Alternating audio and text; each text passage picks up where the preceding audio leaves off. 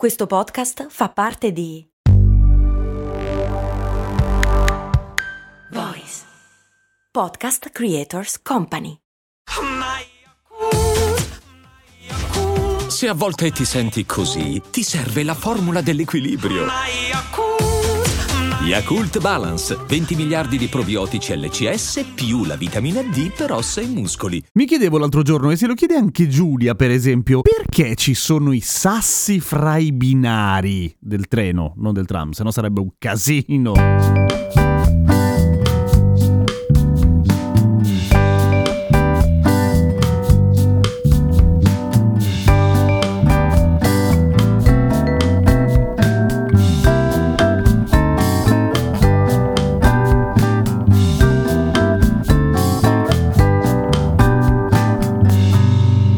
Sassi fra i binari si chiama la massicciata tecnicamente. Sono quei sassi che bene o male si assomigliano un po' in tutto il mondo su cui appoggiano le traversine di legno e sopra le traversine di legno i binari. Perché sono fatti tutti in quel modo lì? Ci sarà un'utilità e ci sarà una funzione immagino. Ed è proprio così. Intanto quei sassi lì se ci fate caso hanno una forma abbastanza particolare cioè sono tutti spigolosi e non sono tondi per esempio. E questo ha una prima funzione vale a dire quei sassi lì essendo tutti spigolosi fanno un sacco di attrito fra di loro. Quindi è un po' come se fossero autobloccanti, cioè rimangono in posizione nonostante le fortissime fortissime sollecitazioni tipo di un treno di centinaia di tonnellate che ti passa a centinaia di chilometri orari, centinaia di volte al giorno. Insomma, mica una roba per pochi. Se fosse ghiaia tondolotta, la ghiaia verrebbe sparsa in giro per il mondo e i binari finirebbero appoggiati per terra. E quindi che cosa succederebbe se i binari finissero appoggiati per terra? Che al primo treno che ci passa i binari si infosserebbero nel terreno dal momento che pesano moltissimo, o meglio con sopra il treno pesano moltissimo, e il treno andrebbe a fanculo culo da qualche parte in giro per la campagna che non è quello che vogliamo. Quindi le prime due cose, cioè il fatto che la massicciata sia fatta da sassi che si bloccano fra essi, fa sì che la massicciata resti compatta e che quindi i binari si appoggino sopra e che quindi non affondino. Certo, si potrebbe fare una gigantesca e lunghissima colata di cemento su cui appoggiare i binari, ma al di là dei costi esorbitanti succederebbe anche un'altra cosa, anzi una serie di cose. La prima sarebbe che le vibrazioni all'interno del treno sarebbero devastanti, perché anche questo fa la massicciata. È una specie di ammortizzatore che funziona per il fatto che il treno pesa tantissimo. Mi rendo conto che una massicciata non è esattamente l'epitome perfetta di morbidezza e comodità così a guardarla, però alla fine sì in realtà. Un sacco di vibrazioni del treno vengono assorbite dal fatto che la massicciata è appunto fatta da sassi che sì si bloccano fra di essi ma comunque sciolti. L'altra cosa che succederebbe se i binari fossero appoggiati su una gigantesca colata di cemento, oltre al fatto che farebbe cagarissimo da vedere, è che non drena il cemento movimento, cioè i binari sarebbero costantemente immersi tipo nell'acqua e nell'umido ed essendo i binari comunque arrugginibili si arrugginerebbero e quindi andrebbero in vacca molto molto presto e quindi sarebbe molto molto caro perché la massicciata fa quello, cioè se piove l'acqua passa attraverso. Sempre? Beh no, non proprio sempre, nel senso che le massicciate a un certo punto si sporcano di terra, di schifo, di quello che è, per cui vanno pulite le massicciate, vanno manutenute. Avete in mente quei grossi trenoni che non sono treni in realtà sono delle macchine su binari gialle gigantesche gigantesche che fanno delle cose bizzarre con delle tenaglie sotto. Ecco, quelle o posano i binari o possono anche pulire la massicciata. Perché i tram non hanno la massicciata di pietra? Perché nella maggior parte dei casi i passaggi dei tram, se abitate in una città in cui ci sono i tram, come avrete notato, sono in comune con le macchine e le macchine sulla massicciata farebbero una vita brevissima. In molti casi però naturalmente dove i binari sono separati dalla sede stradale da dove passano le macchine, la massicciata è fatta coi sassoni. Però comunque i tram sono molto più leggeri dei treni, vanno anche molto più lentamente, per cui a volte la massicciata indipendente dei tram è fatta con l'erba, che è più bella da vedere della massicciata, o più comunemente con una massicciata ricoperta poi di erba. E per finire, l'ultima cosa importantissima è il fatto che i binari siano legati alle traversine, ma le traversine siano solamente appoggiate sulla massicciata, fa sì che i binari si possano muovere. E perché dovrebbero potersi muovere, direte voi? Perché tutto ciò che è esposto al sole e alle intemperie in generale si raffredda e si scalda e quindi si espande e si contrae. Se fossero avvitati al terreno sarebbe un casino. Praticamente il pianeta Terra farebbe tutte delle grinze quando i binari si accorciano per il freddo e si spacche... No, non è vero, non succederebbe quello, però ovviamente si scasserebbero tutti i binari, per cui così facendo, essendo appoggiati liberamente su una massicciata, possono muoversi, rimbalzare, ballare, essere felici, esprimersi, che è la cosa più importante per noi umani e anche per i binari. Seguimi su Instagram, sono Radio Kesten e clicca segui sul podcast Cose Molto Umane.